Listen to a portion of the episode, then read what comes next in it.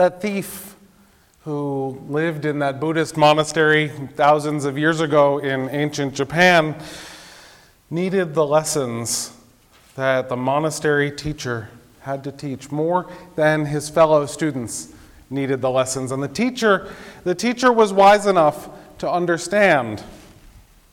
Or rather maybe the teacher was wise enough to understand that the other students needed a different lesson than the thief did. Sometimes, you see, we're so busy seeing the flaws in others that we fail to see the things that we need to learn. That rush to judgment is a recurring theme in many religions, including the Christian religion, where people are taught, Judge not, lest ye be judged, and don't see the speck in another person's eye before you realize that there's a log in yours. Sometimes we're too busy looking at that speck to understand that there's something in our own eye. And the teacher in that monastery all those years ago in Japan understood that most of his students needed to understand the art of hospitality better. They needed to be stretched to understand that it was only in community that their fellow student was going to learn how not to steal. It was only in community that their fellow student was going to learn how to do the tough work of showing up every day, to do the work that needed to be done, to do the meditation that needed to be done, to do the lessons that needed to be done, and to survive on the meager amounts of food that were prepared for him.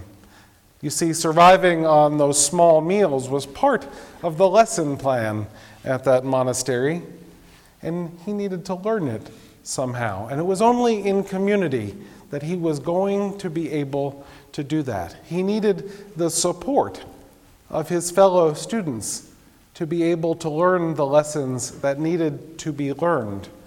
And they needed the support of a community in order to expand their hearts, in order to learn that art, that art of hospitality. You see, none of us is perfect.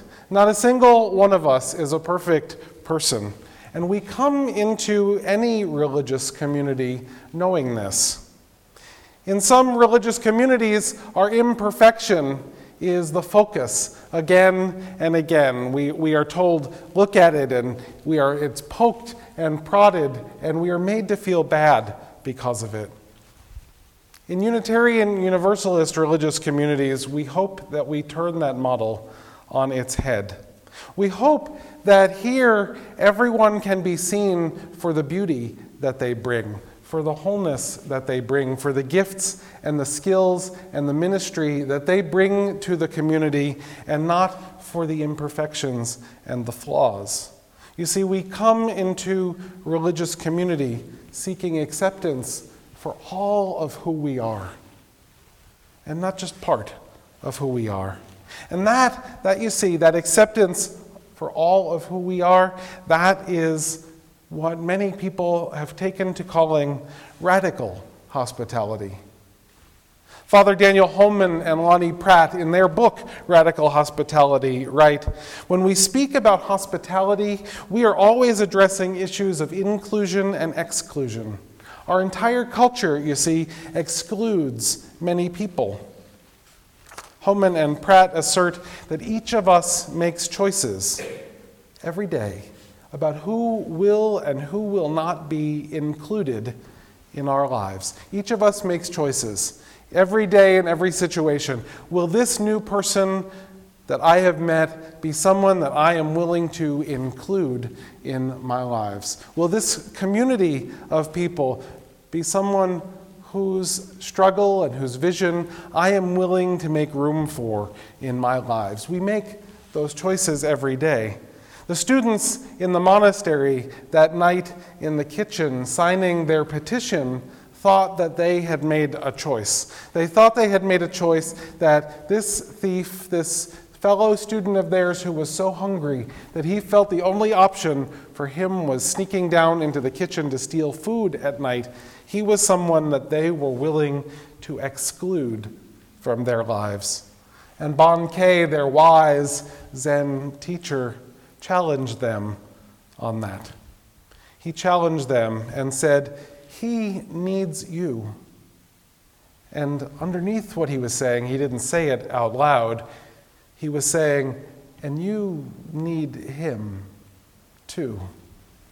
He challenged that group of students to expand their circle of inclusion by one more. And they, being good students, took him up on that challenge. We too need to be constantly challenged to expand our circle of inclusion. How do we do that? How do we practice hospitality without conditions? It's hard sometimes because we meet people and they rub us the wrong way sometimes. And it's hard to say, okay, I'm going to make the choice to find a way to include you in my lives. And that's why we need a community to help us do that. We can't make those decisions to practice the art of radical hospitality by ourselves wandering out in the universe. We need a community to say, this is a value that we share, and we'll help you. And when you are when you are tempted to exclude someone, when you are tempted to cast someone out of your circle of inclusion, we'll step up and challenge you. We'll step up and say, think again about that because they need you and you need them. We include people in this community on Sunday morning. We hopefully greet people warmly in our worship. And worship in this community, I believe, needs to be available to all people who walk through our doors. All people, no matter what your belief is, no matter what your path is, no matter what your need is right now or what your needs will be next week, our worship needs to be a place where you can come and, and be part of a community and, and have those needs addressed, have the parts that hurt soothed, have the parts that feel good magnified. Worship in any religious community needs not to be a special club. And we work hard to make it that way, to make it welcoming, to make it something without insider language and customs, things that you need a special code, you know, the decoder ring of Unitarian Universalism to figure out. Sometimes we forget. Sometimes we forget and we say things, we use code words that exclude people. And as a community, our job is to challenge each other to open our circle of inclusion by not using those things, by not doing those things. And while we share some things with one another, we invite you to share the life changing moments of joy and sorrow here in worship together. That's not really the best setting for getting to know one another. Worship is not necessarily a setting for discussion or debate. It's not necessarily a setting for questions and answers. It's not a setting for exploring how we might best support one another, how we might best include one another, how we might best walk with one another down the myriad spiritual paths that are present in this religious community. The support starts happening after we sing that final hymn, after we go out into the coffee hour and grab our mugs of tea and coffee and start to talk with one another. That's when the support happens, when the getting to know each other happens, when the relationships start happening when we start to talk one another, when we meet each other one to one as equals, as people walking together on the spiritual journey. And so, worship, I love it. I wouldn't be a minister if I wouldn't. It's a wonderful and necessary thing. It feeds us and inspires us and energizes us, but it doesn't create intimacy in a religious community. And intimacy is a necessary part of any community. Think about that word for a moment intimacy. And think about the things that might come up when you're thinking about people with whom you share intimacy, loved ones, friends, family, parents, children, spouses. What are words that come up for you? Closeness, friendship, trust, bonding, liking, and loving. This is the work of intimacy. But so is vulnerability, opening ourselves, showing those soft, tender parts of ourselves to another. That's the work of intimacy also. And sometimes when we make ourselves vulnerable, we're hurt more. Sometimes we're betrayed by someone with whom we have entered into intimacy. And so reconciliation, that, that, that deep spiritual work of coming back into relationship with someone who has hurt us or with or whom we have hurt, reconciliation is also the work of intimacy. And intimacy, in all of those forms, intimacy is a cornerstone of healthy relationships. And if we can't build healthy relationships here in this community of faith, then I'm not sure where in our lives we can build healthy relationships. We must, you see, develop real relationships with one another if we hope to change and grow as a result of being together. And if we didn't want to change and grow, if we wanted everything to remain exactly the way it was, we could shut ourselves off in a room by ourselves and never leave. And the world would change and grow around us, and we would sit in a room. But we're here, we're out of the room, and so we need to accept that truth that change and growth is part of who we are. And if we hope to do it, if we hope to make it positive change and positive growth, we need to develop relationships with others. Unitarian Universalism, this free religious faith, depends on that give and take that comes with relationship. To do this religion well, we must interact with people who are different from us. We must seek to expand our circles of inclusion to include people who are not the same as us, people who think differently from us, people who believe differently from us. To do our religion well, we must do that.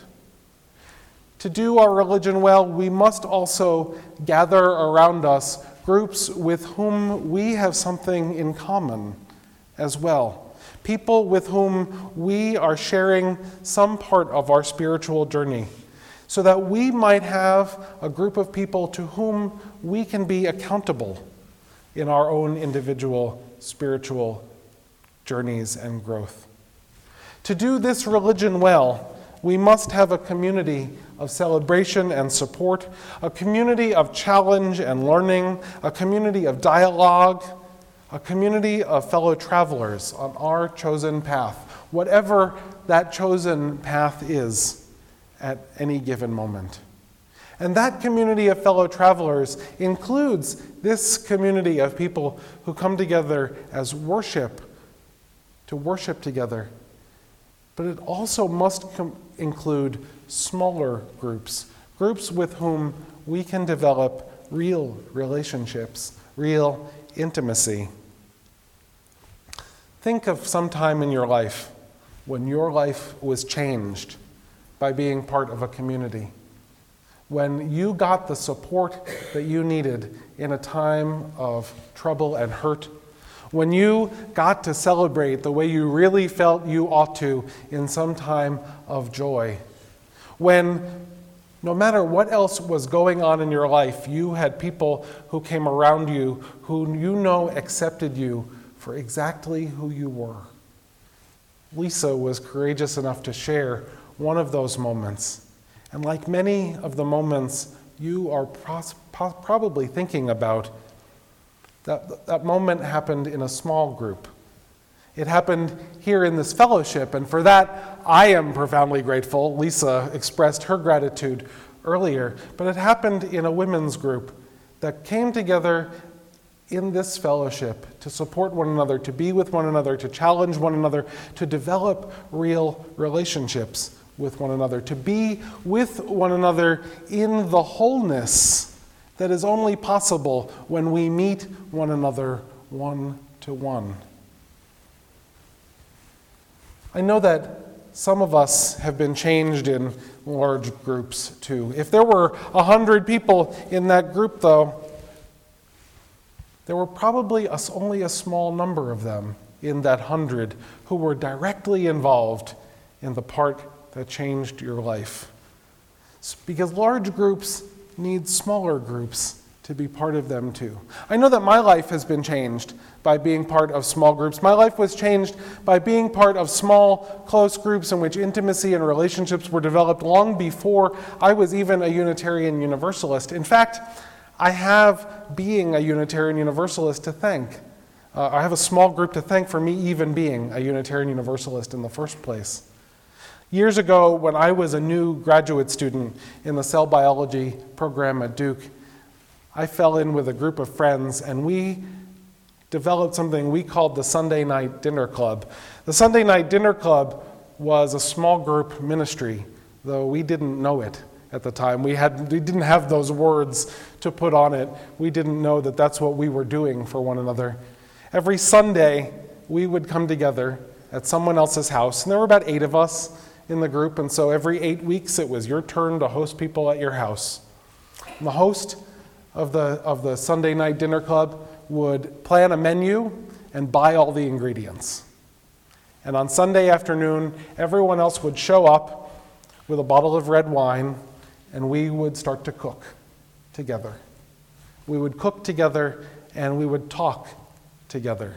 We would eat together and we would talk together. And after we were eating, we'd wash the dishes together and we would talk together.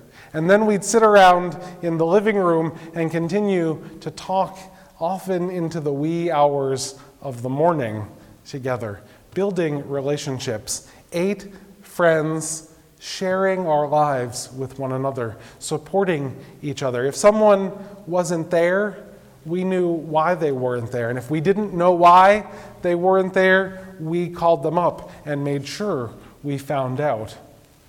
When some of us were struggling with our chosen career paths, we had a group of people who could support us in that struggle, who, could, who knew us well enough to hear the things that we were having to say and to guide us, to help us see the ways in which we were being pulled and called because we'd spent all those many hours, hours and hours each week talking to one another and guiding one another and, and being in relationship with one another. Sometimes new people came to our Sunday night dinner club and we expanded that circle one by one. And in fact, the Sunday night dinner club spawned other Sunday night dinner clubs because it got too big to form real relationships. And so the new people formed their own, and that was great with us. And soon, all over the cell biology and biochemistry departments of Duke University, there were graduate students supporting one another and helping one another and forming relationships with one another. We were forming a congregation right there, but we were all cell biologists and biochemists, and we didn't have the language that we have in religious community to put around that. It was part of that Sunday night dinner club that made me check out Unitarian Universalism. We were talking about our own spiritual journeys and our struggles with spirituality as people who were deeply committed to the rational work of science. Many of us struggled with the sometimes irrational work of, of spirit, of how we experience the transcendent and marvelous in our world. And so we supported one another. And one of the ways in which that group supported me was by saying, You know, you sound an awful like, like, like a Unitarian Universalist. You should come to our fellowship sometime. And I said to my friend who said this, I said, You, you go to a church on Sunday morning? He's like, Well, we call it a fellowship. We don't use that word church in, in our congregation, but yeah, I go every Sunday morning. That's why we start the cooking Sunday afternoons. Didn't you know that? And, and I said, Well, yeah, I guess I figured that you had something to do other than sleeping. And he said, You should come sometime. And I said to him, Didn't you just get finished telling me that you're an atheist? And he said, Yeah, yeah, and you should come to the fellowship with me sometime. And I said, I said to him, I said, They know that? And he said, Uh huh. And I said, And they accept you for that? And he said, Yeah, indeed. You should come with me sometime. And I did. And 20 years later, I'm a minister. Um, the story is long and complicated in between there. But I never would have been introduced to our faith if it hadn't been for people who knew me well enough to know that I was struggling with something and I needed a community of people who were committed to that struggle together to join me in it. Small group ministry, we have those words now, are necessary. It's a necessary part of a growing, healthy congregation. Small group ministries are circles within our circle. This is our bigger circle, and we are always challenged to make that bigger circle as wide as possible, as inclusive as possible, as welcoming as possible. We are challenged in our big circle of this fellowship to practice the art of radical hospitality. And we are also challenged to practice the art of real and right relationship. And that art of real and right relationship only happens when people get together in small groups, smaller groups than this big circle of a group. So we need circles of different sizes circles that overlap with one another. We need the choir circle, which I hope is an ever expanding and bigger circle Thursday nights 7:45 if you're interested. We need the choir circle to support one another. And the choir is a version of small group ministry. We need the women's groups as small group circles and the single moms group and the Saturday morning mindfulness meditation group. And we need other groups as well. We need some groups that come together with common themes and purposes. Some people have asked for an earth centered spirituality group around here. At times in our past, there has also been a men's group that I'm sure that there are some people who would have interest in, in reforming if there was um, a significant number of people. We have the humor group that's been meeting for four years and that has changed people's lives. Um, and so there, there, there's room for groups with particular focus.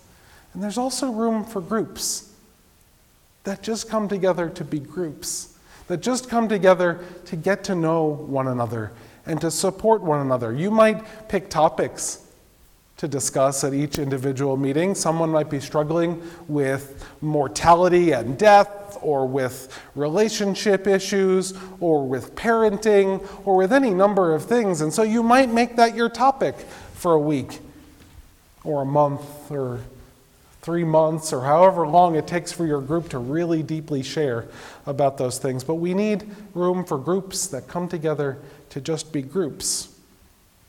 There's an insert in your order of service this Sunday that talks about those groups. And if you're interested in joining one or starting one, I hope you'll fill it out and return it to me. The thief in the monastery needed a community of students in order to learn to be a better person. The fellow students in the monastery needed to have a relationship with the thief in order to learn to be better people themselves in order to understand their own rush to judgment and exclusion. And like that thief and those students, we need one another. We need one another in order to grow, to thrive.